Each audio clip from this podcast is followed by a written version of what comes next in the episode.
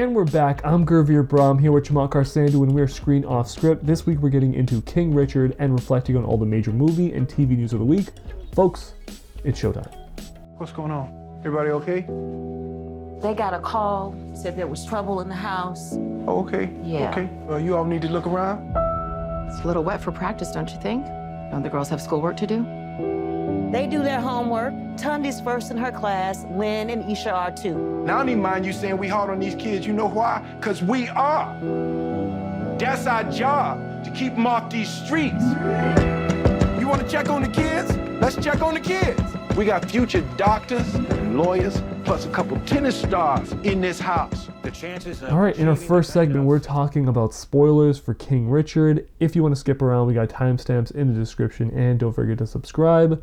But maybe one of the most anticipated movies we had this year, I think. I think you were most anticipated this movie as far as I remember. Yeah, I just remember seeing the trailer for King Richard, and I'm like, wow, okay, Will Smith is putting in some work here. This seems like another attempt at him to try and get that Oscar. He's obviously got himself into a situation where he's got the rights to a compelling story. The trailer looked fantastic, and I was always really excited about watching this movie. The crazy thing is, I remember we were recording the Will Smith retrospective of his entire career. Yeah. And this was one of the things I listened to back to today, was the biggest thing that we were like, well, he's been on this run that's been really inconsistent. Yeah. Nothing really that's been a consistent W for a minute. Yeah. And then this was the one where it felt like, okay, if he's going to do it, this has got to be the one that he actually does it with. Yeah, I remember when Bad Boys for Life came out, and it was just before things started to shut down again. And it was kind of released in January or February of 2019. Or sorry, 2020 rather. And I thought, okay, he's going back to a franchise. He's going back to something he's familiar with. Is this what he's using as a catalyst to go on to, again, you know, have the big blockbuster, but at the same time do some, you know, really, you know, get involved in some meaty projects and get involved in films that is going to push him as an actor. And then here we are, 18 months later, King Richard is here. My word, what an incredible movie, what a performance. I genuinely cannot wait to discuss this with you. Yeah, it's just funny because with the industry, you always hear about it's always one for me and one for them, right? This time, Will's been doing 12 for them, and now he finally has that one for him. Because this has been like something I've been so excited to talk about, just because it was so incredible. Yeah, and talking about one for him, like, he's producing this. Yeah. You know, he's not just obviously acting in it, but he's producing this. He's got Venus and Serena Williams on as executive producers. Yep. So it doesn't get much more personal than that when you're working with the daughters of the guy that you're trying to portray and tell his story in this movie. And even just like prefacing it, like, you look at a guy like Will Smith, and like the biggest thing that's always surrounding him these days is some sort of scandal involving his family. Right. So you know his family is such a valuable part of who he is as a person, and to see him take on a project like this, it's like, oh, this just makes all the sense in the world, because it's all the stars basically have aligned to finally come down to him playing this role. I was also looking at his Wikipedia page, and I just realized he's only 53.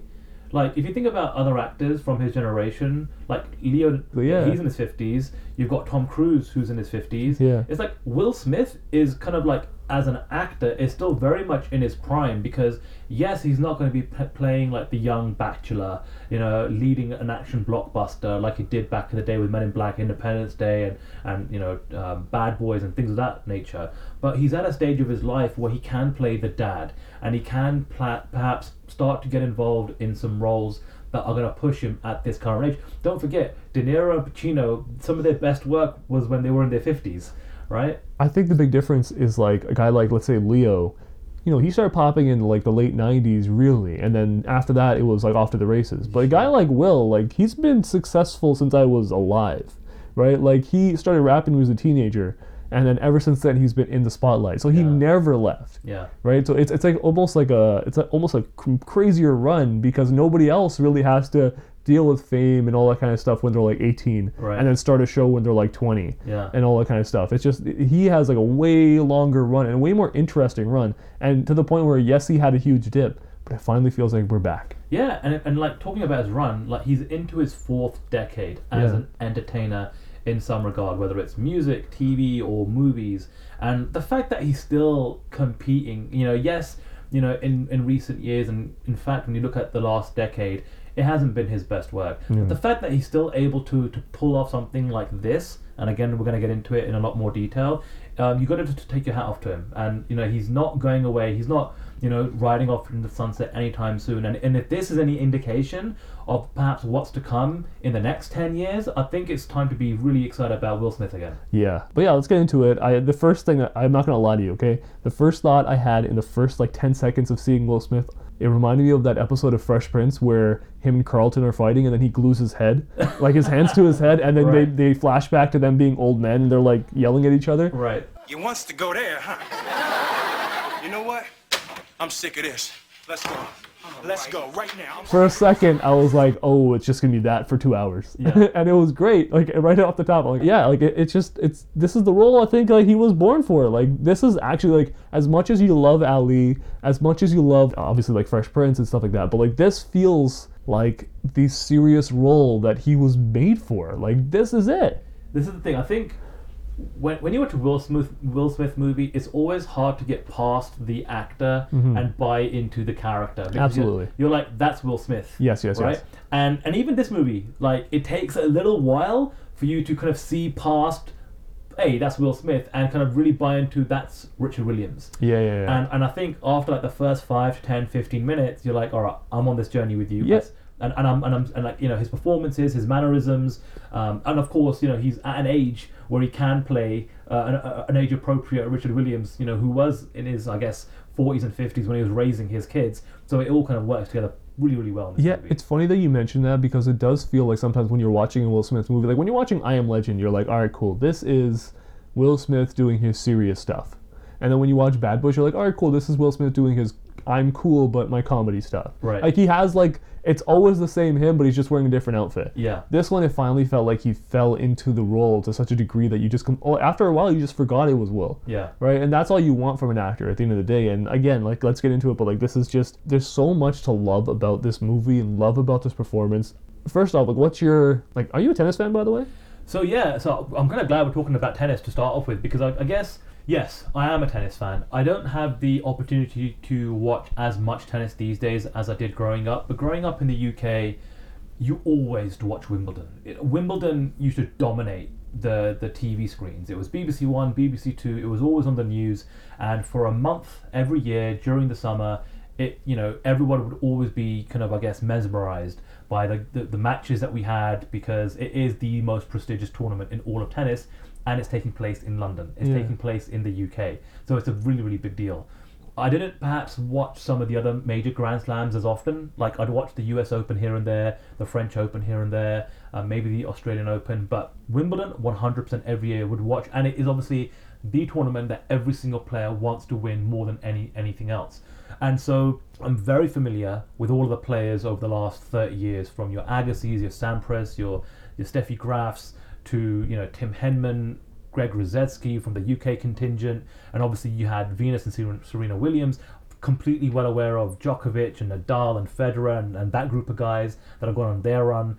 But yeah, I've literally watched Venus and Serena Williams win Wimbledon, have dramatic highs and lows in that tournament. So that was nothing that was unfamiliar to me watching this movie. It's kind of crazy because for this whole experience of watching this movie, number one, the tennis is presented so tremendously, right? It's the same way chess was presented in Queen's Gambit, and we absolutely love that. I have zero experience with tennis at all. My biggest experience with tennis is Mario Tennis, right? That's as far as it goes. But this was it captured it to be so tense, and the stakes felt so high in the moment, and it was just incredible to see how much tennis really means to people. But on top of that, the crazier part is that we're watching this movie about Serena Williams, arguably the greatest tennis player of all time, and then her sister, who's right up there as well. And then the whole movie is based around their father. Right. So it's kind of crazy that they're the afterthought in this kind of situation. Well, maybe that was the intention. Absolutely, yeah, right? Yeah, absolutely. But it's just interesting that that's the avenue that they chose to tell the Venus and Serena Williams story from. Well, I actually think that there's a window open here, because right now in this movie, you've essentially got... I mean, the movie picks up from them being, young girls, and Richard Williams starting to kind of train them and coach them and trying to get them into the system. And the movie essentially ends with Venus Williams turning pro and having her 14 and having her first, you know, 2 pro matches. That's the window of this movie. There is still plenty of opportunity, and I think we're going to get it at some point down the road where we do get the full-on Venus and Serena Williams story, because that is an incredible story and an emotional story in of itself. Yeah. To try and cram that into a, you know, what is already a pretty long movie in 2.5 hours, I think they did the right thing here. And I think based upon hopefully the success of this movie, there'll be enough fallout and reaction and desire to see more of this family story told moving forward. It's funny because this is like the first biopic I can remember where I want a sequel. Yeah, me too. Right? Like, yes. I want the Williams cinematic universe, right? Like, yes. I want, you know, like, you could build a whole film franchise again around this family. Yeah. There's so much to really understand. Like, I view this movie through the lens of knowing that these are true, massively prolific tennis players. Goats. Right? Like, and that's the way you're watching this movie, but we're learning so much more. Yeah. And I think the way this movie wins is, it's not just like, you know, whether they win and lose in tennis. It's purely about, look how connected this family is, and look at their home life. Because that's really what this movie is almost entirely about. Right. How they have a relationship with their kids, and how the kids have a relationship with their parents, and just seeing all the in-between stuff, them traveling, just being a family. Like, that's the beautiful stuff that you end up enjoying the most. Where they come from, and you know, the trials and tribulations of where they come from. Yeah, you know, what's in the water in Compton, because well, how is it producing not only, like, obviously, like, there's so much rap history that comes out of there. There's so many actors that have come out of there, and these goats from tennis history are coming out of there as well. What the hell's happening in Compton to produce these people? It's an incredible thing, I guess, where, you know, sometimes when people come from, you know, below the poverty line, maybe not so below the poverty line in Compton, but definitely a part of the world where there's lots of struggle. That in of itself, outside of what your school life is like and what your parents want you to be and how much income you have, that in of itself is enough to drive someone potentially down a path and a lane where they want to obviously work as hard as they can to get out of that situation, or it can send you down a different path where you'll, you know, take the street life. And to see, you know, so many people both in entertainment and in sports come out of Compton over the last, 20, 25, 30 years, and have not just a mediocre success. Like you said, we're talking absolute goats. We're talking some of the greatest of all time in their respective fields of work have come out of Compton. It's a wild thing to see. Like, and again, there's so many avenues where that happens. But again, even this movie, it portrays that in such a light that, like, it's not just, oh, look, they came from Compton, and look at there's these gangsters that are beating up Richard, right? Yeah. And it's not just that. They did a great job of portraying those guys outside being these villains, basically, and being like, oh man, these people suck. Right. Right? But on the other side, it's actually, later on we're going to see, like, we'll talk about, like, the kind of scenes that happen within the community and all that kind of stuff. But you also see the other side, the other gangbangers that were basically, there's the good ones and the bad ones, right? Like, they're showing how people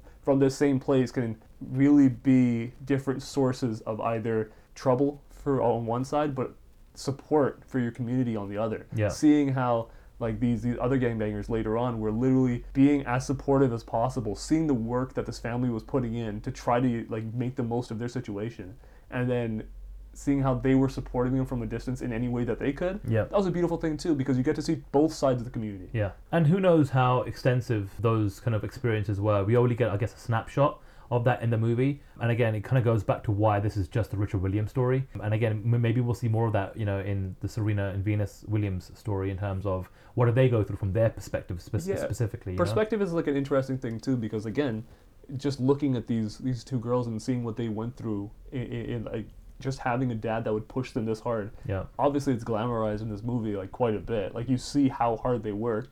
But it is also from, like, almost like a positive perspective, like, overworking your kids can be okay. Right. But, like, you also get it from, like, this weird perspective where you see, like, their neighbor calling the cops on them. Yeah. And just being like, hey, they're abusing their kids, basically.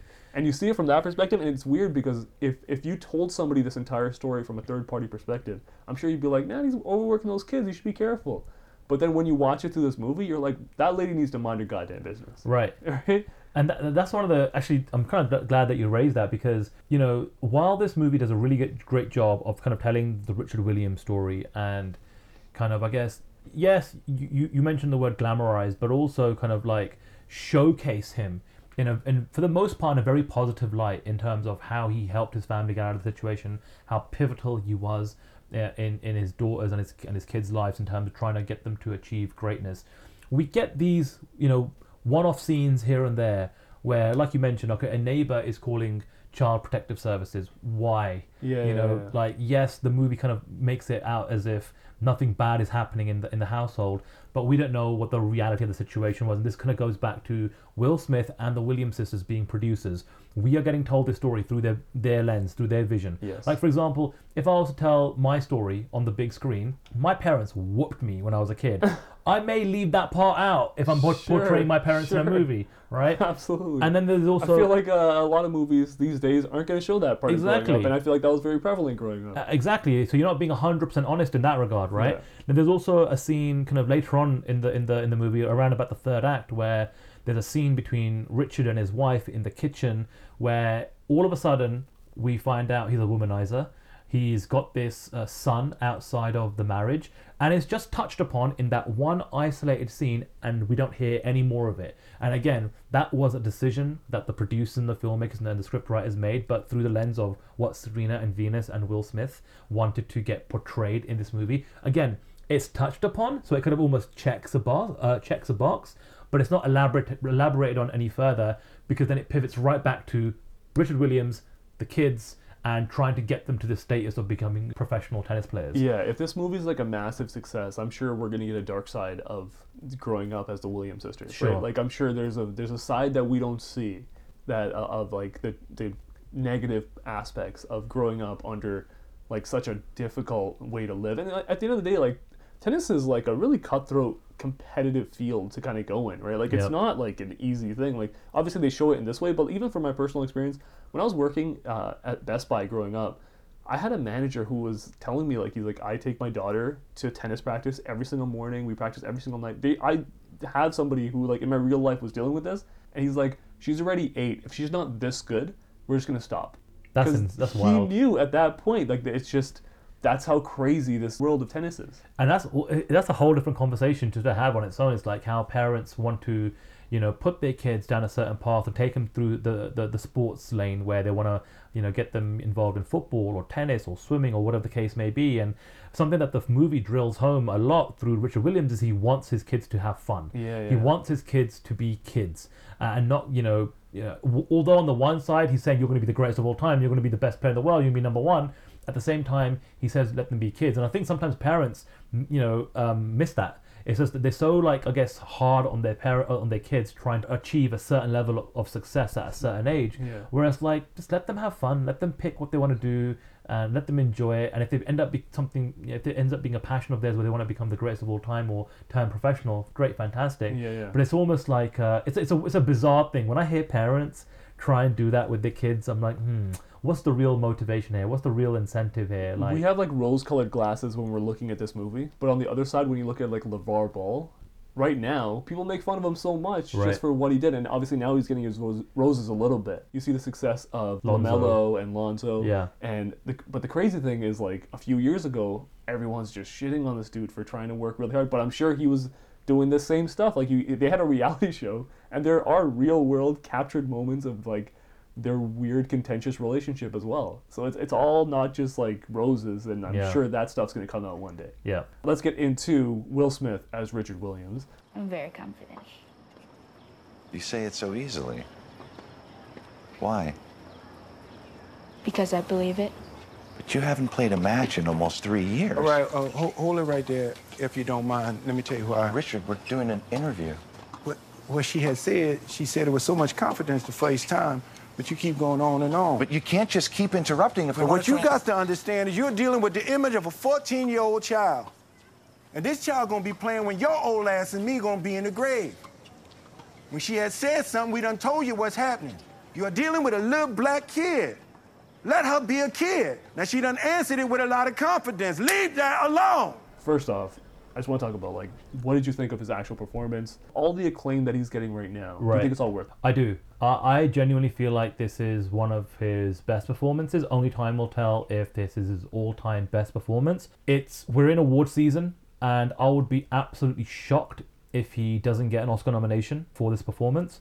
Will it be good enough for him to win is a whole different conversation. It's a whole different topic and a whole different debate, because we don't know what other performances we're going to see over the coming month or so. Yeah. And we'll see what the final nomination list looks like and who Will is going to be stacking up against. We can go down the history of the Oscars of the last 30, 40 years and see who got snubbed, and sometimes who perhaps just put on an all-timer, but it ended up being against another all-timer, right? So there's so much luck involved. You never know, as well as just like the Oscars are such a weirdly politicized award show, right? Like, just thinking back at somebody who was snubbed, like look at what Mickey Rourke did as the wrestler, and he gets snubbed because Jeff Bridges should get his Lifetime Achievement Award version of getting Best Actor. Right. You know what I mean? Like, when he won, is that the best performance? Is that a better performance than Mickey Rourke? I don't think so, personally. Sure. But at the same time, it's like, yeah, well, you're not always going to give it to the right guy. And in this kind of situation, do I think Will Smith probably is deserving of a Best Actor nomination? Absolutely. Yeah. Is he going to win?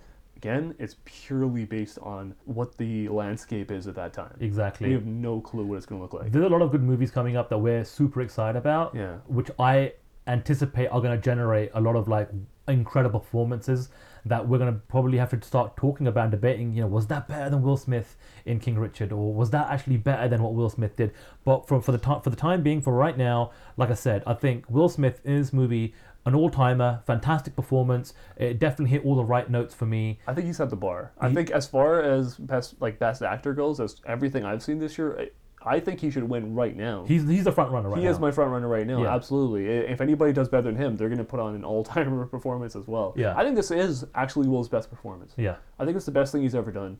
Way more so than Ali. Way more so than anything else he's ever been in. This is the best thing he's ever done. It's finally the first time, like I mentioned before, that he finally melted into a role where I really believed that this is the guy who's actually portraying. I'm not looking at Will Smith. And honestly, this is what I want to see from Will moving forward. Yeah, this is what I love it. At the end of the day, this is a guy we've seen grow up, and you've seen him take a bunch of L's lately. I love seeing him win.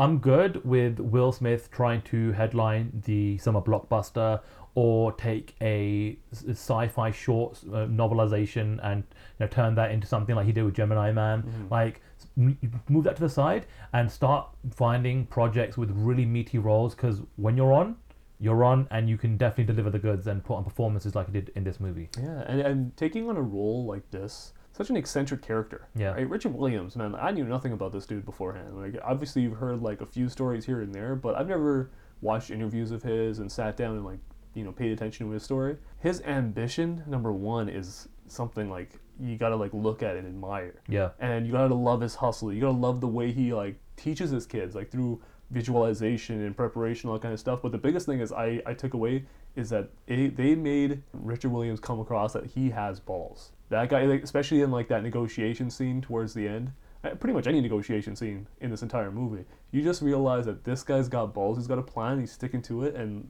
you just, the grandest way of something paying off happens in this movie. So it's funny that you had no idea or relationship with him, you know, prior to the movie. I used to see him all the time. Yeah, when Serena and Venus would play in Wimbledon. I never watched tennis, right? Like, right. This is all new to me. So I was really familiar with him, and I'd seen plenty of interviews. And literally within 10, 15 minutes, I'm like, yeah, Will Smith has absolutely nailed it. His mannerisms, the way he talks. And if anybody wasn't familiar with Richard Williams, during the credit sequence at the end, you actually get to see the real life footage. And when you just spent 2.5 hours watching Will Smith do what he's done, and then you see the real life Richard Williams, it's like, yeah, you've nailed it. It's an absolute bang on perfect performance here. Yeah, I love, on the other side of that is I love how protective he is of his daughters. Yeah. And I think the reason why I love that so much is because, again, it's that extra layer of like knowing Will Smith. You're like, oh, look at what he, like how much he cares about his daughter Willow and how much he cares about his son Jaden. And it's like, you know, all he's done for them, and he's like basically sacrificed certain parts of his acting career just to like maybe even give them a little bit of an extra push. Yeah. And over here you see like the payoff of that. Like, we're seeing like even at the end of the day, the way like he teaches her to handle a loss. It's not just to make her have to get better and win and all that kind of stuff. he wants to give her back her confidence. Like, he wants to give her back her sense of self-worth that's beyond the sport, right? And it's, I think that is something that translates through Will Smith's, like, being. You know what I mean? Who he is as a person, that fully translates in that moment. And I think that's the strongest part of that entire performance. And it's a good point that you raised, because not only is this a fantastic biopic, I think this is a fantastic sports movie. Yeah. You know, it really kind of, like, you know, rides the line of being both. And you can view this through the lens of being, you know, an inspirational sports movie, a young prodigies going through the trials and tribulations of becoming absolutely great. At the same time, it's also a biopic of an individual, of Richard Williams, what he went through and what he did for his family, what he did for his kids. So, yeah, I think it rides the line perfectly on both sides. 100%. We should definitely mention that everybody else in this movie absolutely kills it. Oh, well, yes. Right? Brandi Williams, Anjanou Ellis, she absolutely crushes it as Brandi Williams. She's fantastic. There's a scene I'm going to talk about in a little bit where they're basically just talking about the sacrifices that they had to make growing up and raising these kids. And you can just see, like, she is right up there matching the level of performance that Will is making. Mm-hmm. And the same thing you see with Saniyya Sidney playing Venus Williams. She is the second MVP for me. Like, as far as, like, rising stars go, like, throw her on that contender list, because she is absolutely nailing it. She is such a great Venus. And I really, like, just knowing, like, my third-party information, I expected Serena to play more of a role in this movie. Right. But I'm almost glad that she didn't, because, again, it leaves more for the future when we get that at some point. I can see that, because, again, you know, looking at recency bias, you think of Serena Williams as the greatest of all time. Yeah. You know, she's won all these titles. She's had a much more better and prolific career than her sister Venus. Venus obviously opened the door, but when Serena came through, she just kicked that door down big time, right? Changed the game for not just women's tennis, but tennis, period. And yeah, that's why I'm kind of happy that there is still plenty of room. Like, you could almost even just tell a Venus Williams story and a Serena Williams story separately if you wanted to. But to do that together post King Richard, which is now obviously, you know, doing so well, getting critical acclaim, it's doing well commercially. I feel like, you know, the fact that they're already producing this movie, I'm sure they're working on something for them down the road as well. 100%. And again, Saniyya Sidney absolutely crushed it. The daughters, again, are so well cast. The biggest win I can see as far as performance goes for Saniyya Sidney, when she finally wins in that first pro match and she goes back to the washroom and you see her just looking in the mirror and, like, she has that giddy innocence. Yeah. Like, that's just like, okay, cool. You absolutely nailed it in that exact situation. And again, it's just viewing these characters that we know are, like, these prolific athletes from, like, the innocence of their childhood. It's pretty incredible. I thought in general casting was absolutely on point here. John Berthnell as Rick Macy I thought was fantastic. I think that is, like, such an understatement, because he absolutely, I think this might be his best role as well. Like, beyond, like, being well known as the Punisher, I think this might be his best performance as an actor so far. Let's not be surprised if he gets nominated for Best Supporting Actor 100%. at the Oscars. Yeah, absolutely deserves it. I actually wrote that down as well. Best Supporting Actor nomination should be in this guy's bag 100%. Not only that, but again, I say it every single time, I don't know why he's not, like, a bigger deal. This guy's so versatile. Yeah. He's so talented. But for some reason, like, you just never see him in, like, a prominent role. Right. Yeah, he obviously played a big role in Wolf of Wall Street. You know, he obviously was the Punisher. He always pops up. He was, bloody hell, he was in the first season of Walking Dead. Yeah. He was, like, a big character in the first, like, season or two. I remember when I first watching The Walking Dead, I'm like, yeah, he's fantastic. And then they eventually kill him off. Even just 2 months ago, he was in The Many Saints of Newark, and just he's fantastic. He's in Many Saints of Newark. He's a fantastic actor. A scene I definitely just want to point out that was incredible for no performance reason, purely for the joke, was when they're walking into that the tennis scene in Compton, right? And then all of a sudden, the nice gangbangers basically walked in. They're like, "Whoa, whoa, what are you doing here?" He's like, "He's just white. He's just white. It's fine." But yeah, incredible performances as far as, like, pretty much across the board. That's like the biggest strength of this entire movie. But there's so much that I leave with from having watched this movie. Like, obviously, the burden that minority players, minority actors, so many of them, like, they basically have to carry this burden. It's so magnified in this movie. Like, you're a young black woman. That's said so many times. Like, the weight that she's carrying on her shoulders is captured so well in this movie, especially in the end when she loses but still has admiration from her community and everybody else that's watching her. Right. You just see, like, how much that these people have to go through. It's unfortunate. It's just not normalized to that point, even now. You can have any one of these houses you want. Beverly Hills, Hollywood Hills, any of these old hills. Because you got a plan and you're going to stick to it. I was a little boy, my mom used to say, son, the most strongest, the most powerful, the most dangerous creature on this whole earth, it's a woman who know how to think. Ain't nothing she can't do. Y'all know how to think? Yes, Daddy. Let's get into our categories now. Gentlemen, who's the best character in this movie? I think that's pretty straightforward. Easy one for me. It's Will Smith as King Richard. I think that's pretty straightforward. We don't have to talk more about that. What about best scene? I feel this one's tough. This is tough because honestly, there are a lot of good scenes. Yeah. And that's why this was a tough category. But for me, I've decided to choose when Richard is on the cusp of shooting the guy that pistol whipped him. And that guy happens to die right in front of him by a drive-by shooting. Yes. And for me, that is a massive what-if sliding doors moment. Yes. And obviously, God knows what happened in reality and how much of that is played up in this movie, how much of that is as close to reality as possible. But, like, what if Richard pulls the trigger? What if he goes to jail? Do we still get Venus and Serena Williams? So for me, of all the various amazing scenes in this movie, that one is the one that kind of hit home the most for me. I actually, that was one of the scenes that I wanted to talk about as well, but you actually captured it really, really great. For me, there was a few different scenes that I actually ended up going with. First, I was like, the best scene is when they're basically arguing with each other about Richard quitting, like leaving his other kids, how you mentioned before, how his wife stayed with their kids.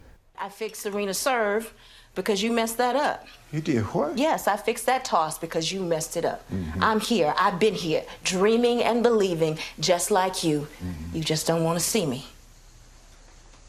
So, what you want? What you want? You want to thank you?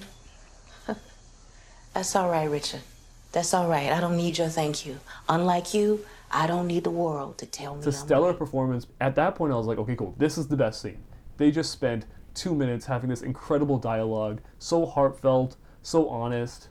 And then the next scene right after that is basically just him telling his daughter, telling Venus that story about how when he was a kid and you weren't allowed to touch white hands, right? And just the idea that like his dad basically ran away from him when he should have been there to help him, and that basically was like the motivation for Richard to be that much of a presence in his children's lives, right?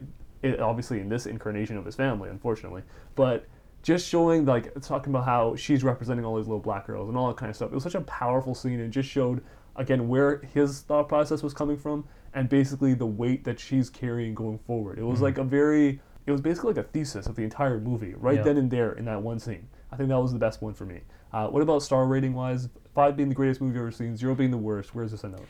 Listen, this movie, when the trailer dropped, I was hyped for it. It lived up to expectations. It's one of my favorite movies I've seen this year. It's one of my favorite Will Smith performances, and it's now become one of my favorite Will Smith movies. I love a good movie when it's about when it's a biopic, when it's a sports documentary. This is both. 4.5 for me. I went with 4.5 as well. This is going to be like a massively rewatchable movie for me. I can see myself watching it over and over. I can imagine parents loving this movie, families loving this movie, athletes loving this movie. Everyone is gonna. Like, everyone that watches it, I think, is going to walk away with a great impression, yeah, for the most part. I think this is also a new addition to the best sports movies ever conversation, right? Up there with pretty much anything I can think of. Yeah. I think this is going to end up there. But again, 4.5, incredible movie. Now let's get into something a little bit different. We haven't really got a chance to talk about the new addition to the MCU lately. We just had Hawkeye come out with 2 episodes last week, 1 episode this week, so 3 episodes have happened so far, and we haven't got a chance to talk about it yet. I know, it's crazy. I think we should get around to it. Let's talk about Hawkeye.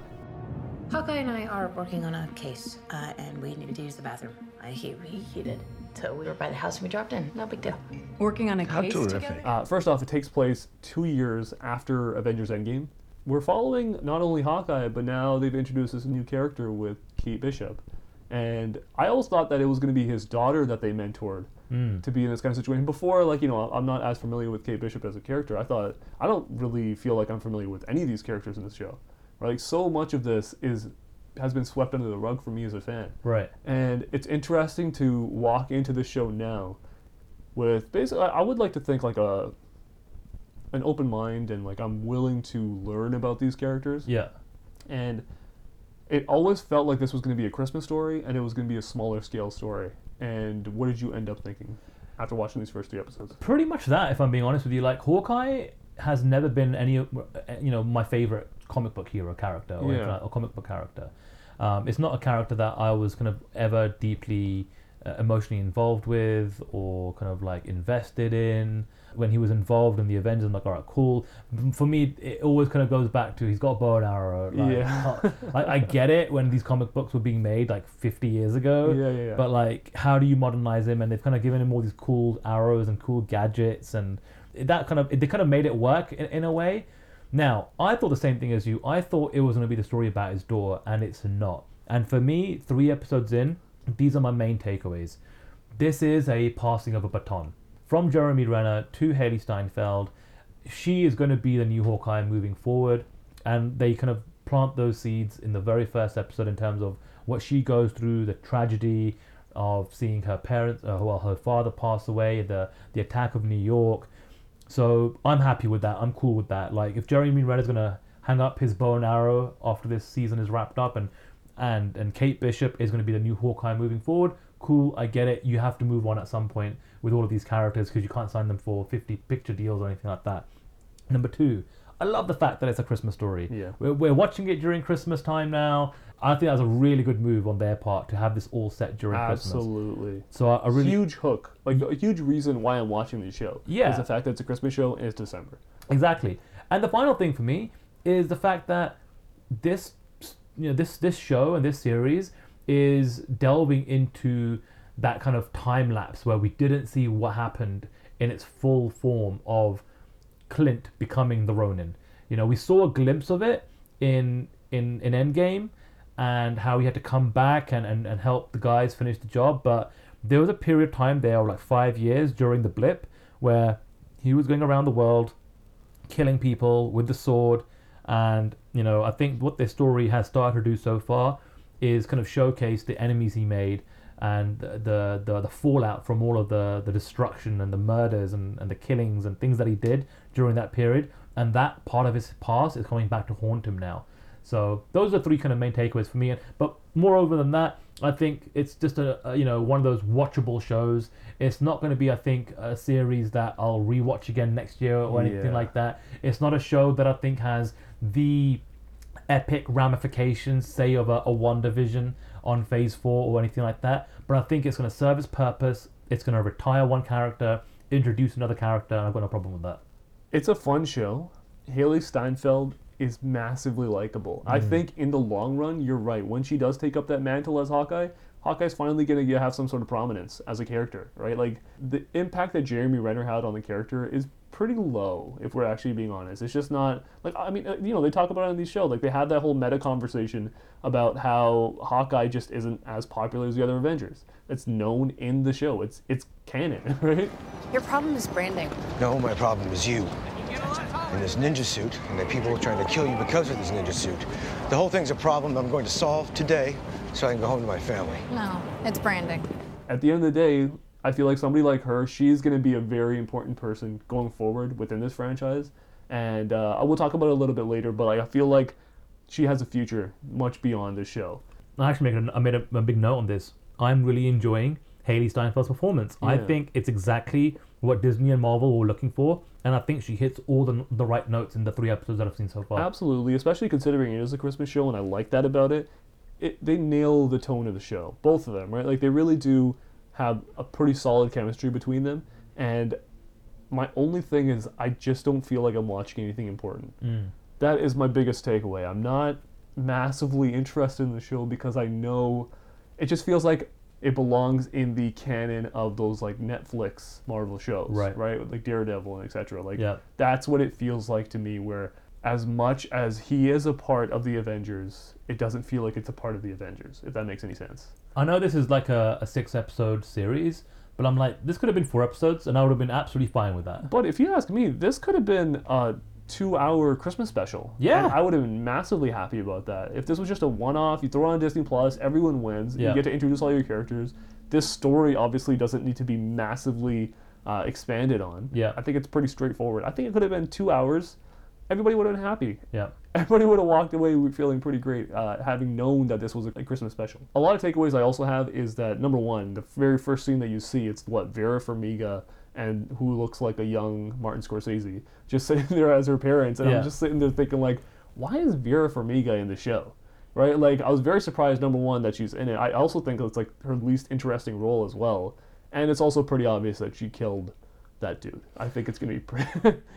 I don't know anything, but it feels like they're underplaying herself as a role. Like, she's obviously a villain. Like, it's pretty obvious. It's kind of crazy because, like, Vera Farmiga is, like, pretty much a powerhouse actor, and for her to, she's tremendous. I don't really get her motivation. Is it like, oh, I just want to be involved in the MCU? Yeah. Do I want to work with Disney? Is this just a payday? Is this like light work for me? I can spend a month doing this and move on to the next project. It's funny because I feel like maybe they sold it to her in a way like the same way they kind of sold Catherine Hahn as Agatha, right? Like knowing that this is going to be a bigger role and seeing the success of someone like that, right? Maybe she saw it as something like that, but I definitely was like, why is she in such a small role? It feels like something that's going to not really be that important. I'm not sure why she took it. And we're only 3 episodes in, so we may feel completely different by the end of the show. Sure. But yeah, again, don't get me wrong, it's great to see Marvel and DC and Disney really kind of like go for the best actors available for all of these projects, whether it's a movie or a TV show.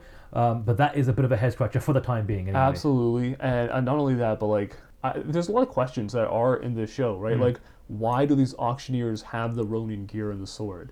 Where did that come from? Who are these auctioneers? Whose dog is this?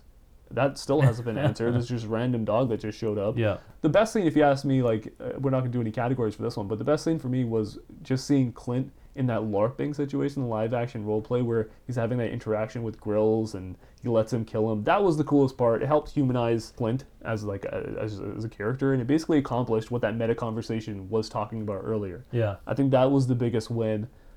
Walking away from this role, I think Clint's going to be better off. I think it's just going to end up being like a more important character, but it feels almost like too little too late almost. Also, you have to, take that 10,000-foot view, because we are still in the first couple of years of Disney Plus. We are now approaching, I guess, the 1-year anniversary of these Disney Plus MCU shows, right? And looking back, they didn't really. I guess this is all market research for them. They're trying to figure out what works, what doesn't work, what do the audiences like, what don't they like, and I think so far I feel pretty confident in saying this is like we really enjoyed Loki. WandaVision was also fantastic. Falcon and the Winter Soldier is, I think, more in line with what Hawkeye is. Here we are transitioning from Clint as Hawkeye to Kate Bishop as Hawkeye, but it doesn't seem to me, at this time being, feel like it's having the massive impact on the rest of the MCU, on Phase 4, Phase 5 moving forward, that WandaVision and that finale had, and also the finale of Loki had. I just don't feel like the gravitas of the moment is there for me. There is very little sense of urgency for this show. Like, I don't know. I don't walk away with a lot of positive things to say, if I'm being honest. Like, again, it's just fine. Yeah. It's fine. And the thing is, when it's just fine, like, you'll watch it and you'll move on. It's a bit of content to watch. You're getting your money's worth in terms of your monthly subscription. You giggle at the Tracksuit Mafia. You're like, oh, Maya, I really like her backstory. And I really like the idea that they're including sign language and all that kind of stuff. All this kind of stuff is cool. But then I sit there and I'm like, okay, that was fine. Yeah, but when you have shows like WandaVision and Loki, when they really raise the stakes, that's when we as fans get excited. Like, oh my God, we're literally getting movie-level plot twists and turns on this weekly episodic TV show. Yeah. And like, oh my God, they're introducing Kang the Conqueror in like Loki in the finale. Like, oh, that's when you're like having that mind-blown emoji on a weekly basis. And this isn't giving it to us at the moment. Absolutely not. I think they did like do a few things that are really great. Like that shot where they're escaping the warehouse. Yes. And they're in that car and you just see the camera work and everything that kind of went into that. That was incredible. I think that's the best scene so far in the entire show. They actually did a similar scene to that on Loki when we're on that planet and it's about to do blow away and get destroyed. And they kind of like, it's like almost like a static camera shot, but it's kind of like moving in through the car, out the car, through the side angle. It's like fantastically done, honestly. Absolutely. And if nothing else, Marvel is just tremendous at cliffhangers. So by the end of it, I am thinking, okay, cool, I'll watch the next episode. I'm still interested enough. I'm still interested enough to see who this mystery person is that they keep teasing. That's the at the top of this organization, a.k.a. the kingpin of this organization. Feels like they're introducing somebody. But we'll see who that ends up being. The one last thing I will say, the least believable part of this entire show is the fact that she's never on her phone. Yes. 22-year-old is never on her phone. Like, rarely ever. What's going on with that? Yeah. But yeah, that's everything for Hawkeye. I say now we get to catch up on a lot of news that has happened the past couple of weeks. Hey!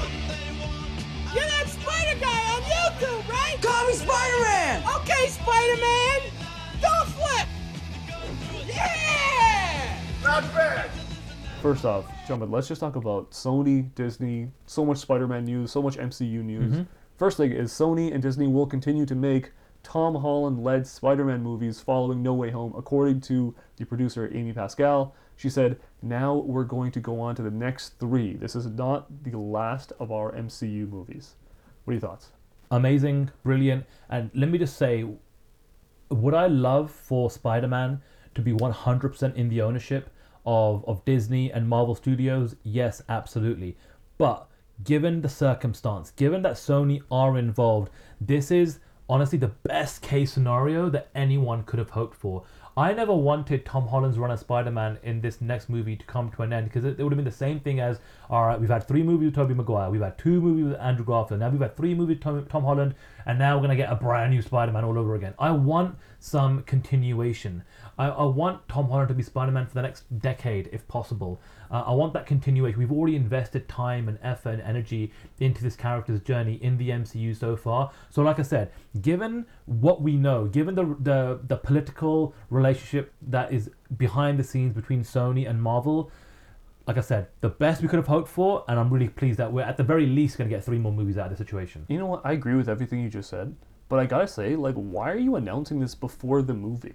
Announce it after. Let me suspend some goddamn disbelief. Yeah. Right? Like, again, it's also worth mentioning that they keep spoiling shit in their trailers, right? Like, how many villains do we know are in this movie? I get that there's a lot of villains in this movie, but, like, for God's sakes, like, everyone already knew that Doc Ock and Green Goblin were already in it. Why are you still announcing that Jamie Foxx is in it as Electro, and now we're getting to see his new little outfit and all this kind of stuff?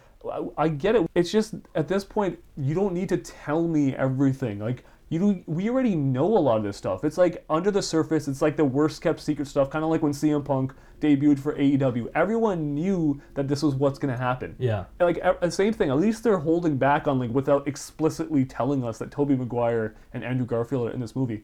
For God's sake, I'm expecting that in the next 2 weeks. Before this movie comes out, I will not be shocked if Andrew Garfield has a press conference where he's like, I'm in this fucking movie. Because that's how much they are spoiling this movie before it even comes out. That is very frustrating for me. Yeah. Stop confirming shit, people. And this is Sony 101. They always over-deliver the content before the movie even comes out. And they're actually very, very cheeky. I remember watching a Morbius trailer just like a month ago.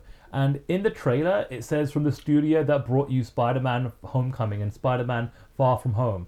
And it's like, yeah, you guys were involved in the movie, but that was very much a Marvel Studios movie. Yeah. So Sony are very clever in terms of how they do their marketing. And it's like somebody spotting somebody in the gym and like, I bench press 200 pounds. It's like, buddy, you were spotting somebody who bench pressed 200 pounds. Yeah, exactly. So, yeah, so Sony, I mean, like I said, thank God. That Marvel and Kevin Feige are able to even have their hands, or at least one hand, on the Spider-Man property, and they're able to, I guess, implement their creative control on how the Tom Holland Spider-Man is used in the MCU. And yeah, Sony are gonna Sony. What can I say? The crazy thing though is it is still a massive success, yeah. Right? Like, obviously, we just had the ticket sales kind of released recently, and this is the first time I can remember knowing when the tickets actually came out for a movie, period. Yeah. Like, usually you'll just be like, oh, this movie's coming out, we should grab some tickets. And they'll just be on sale, and we'll grab them. This one, people were on their computers, ready to drop it as it announced, and it was crazy. The site that I was on completely crashed for an hour. Wow. Before ever having access to it, and then when I did, continuous computer issues over and over and over. I knew multiple people that were texting me like, did you get tickets? It was a very difficult situation, and it just shows that this is going to be a massively successful movie. Maybe the most successful movie, not only coming out of the pandemic, but among ever. Like, that's what it feels like. This is the most I think I've ever seen demand for ticket sales since Endgame. I wouldn't be surprised if this is an all-timer. Yeah. I think it could easily crack into the top 10, and like it'll have to do well above 1 billion, but it's definitely achievable.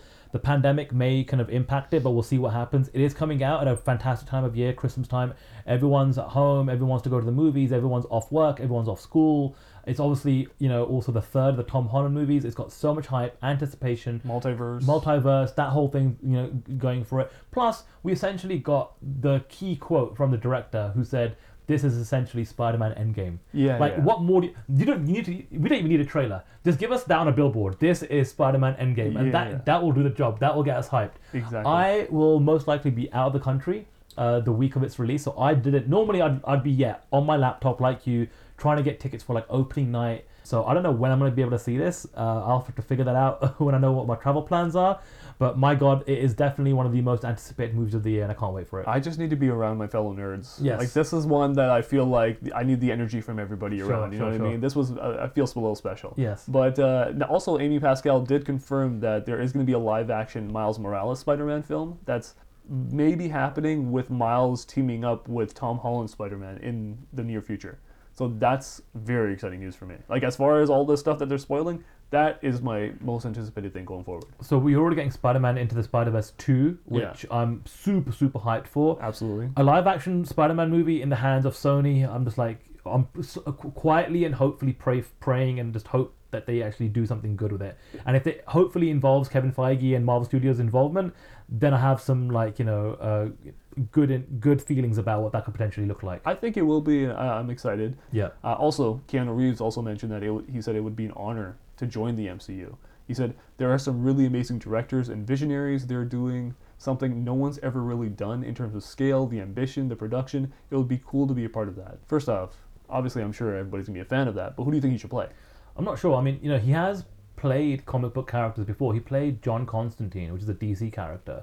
I would love to see him in the... Oh, God, who should he play? That's a great question. That really is. I'm not sure. My thought was, if we're not going to get Giancarlo Esposito as Doom, I think it would be fun to see Keanu Reeves play a big, massive villain. And, like, somebody who's, like, kind of like a mixed bag, right? Like, kind of has interactions with our good guy characters, but also at the end is a massive villain for that franchise. Right. I think he could be really important in that role. Yeah, or maybe he could play a character in the X-Men universe that Marvel are going to be having to introduce at some point in the future. Obviously, you're way too old to play like a Wolverine or anything like that. Maybe he's Professor X, who knows? A bold Keanu Reeves? Why not? Yeah. Listen, like I'm thinking whatever is going to happen with Keanu Reeves going forward, I'm down for him to take some wild swings.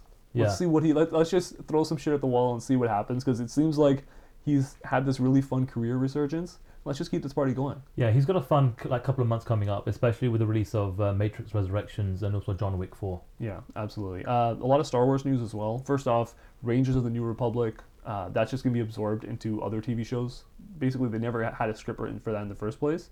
But secondly, Kathleen Kennedy did mention that there are plans for some of these Star Wars sequel trilogy characters, like Rey, like Finn, like Poe. Certainly, like she said that, certainly those are not characters we're going to forget. Conversations are going on with the creative team as well. First off, who do you want to see? Like, who would you even want to see continue their story? I feel like Finn is the biggest missed opportunity of that entire series, second being Poe, if you ask me. I just can't see John Boyega wanting to work with these guys and do anything Star Wars related moving forward ever again, personally. Yeah, that's so true. He's so salty about how his character...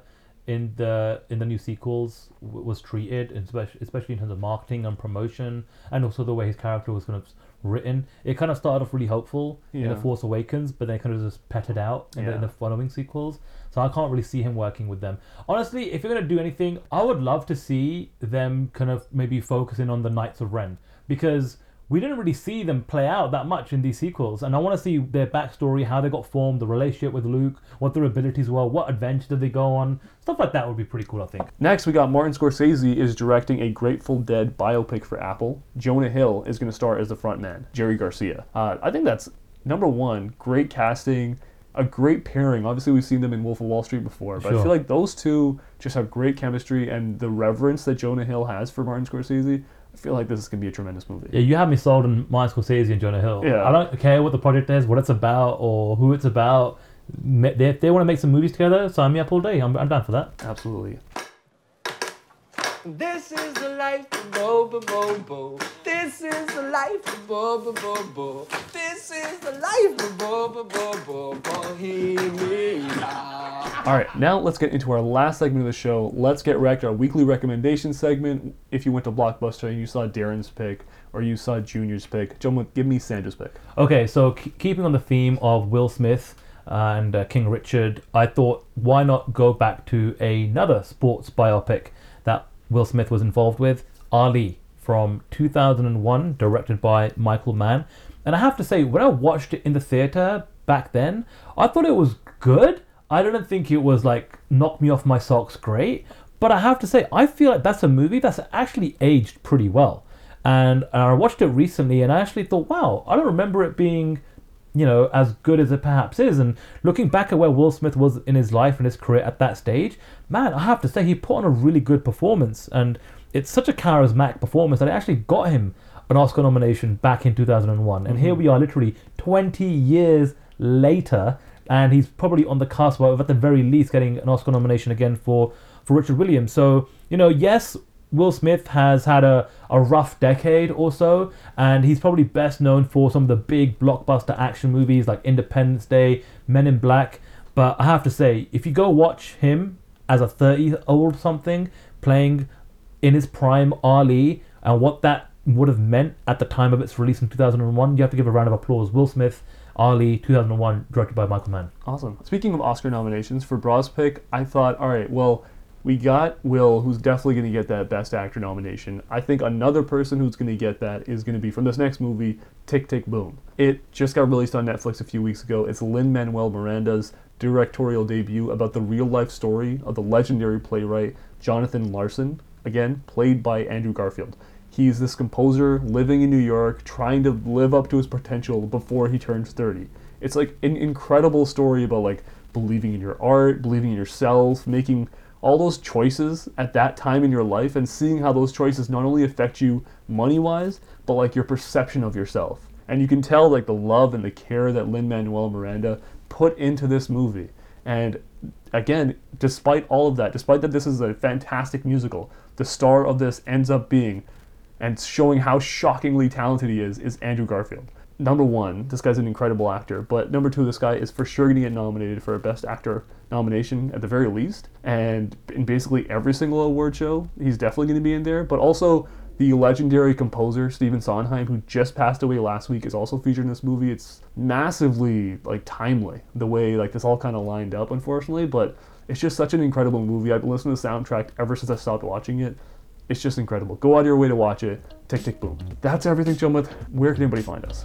We are at Screen Off Script on Facebook, Instagram, and Twitter. We're available on Spotify and Apple Podcasts. And for those of you that do listen to us on the Apple Podcast platform, do us a favor, rate and review us. It really helps us get found on that particular platform. Awesome. Thank you for checking us out this week, guys. Take care.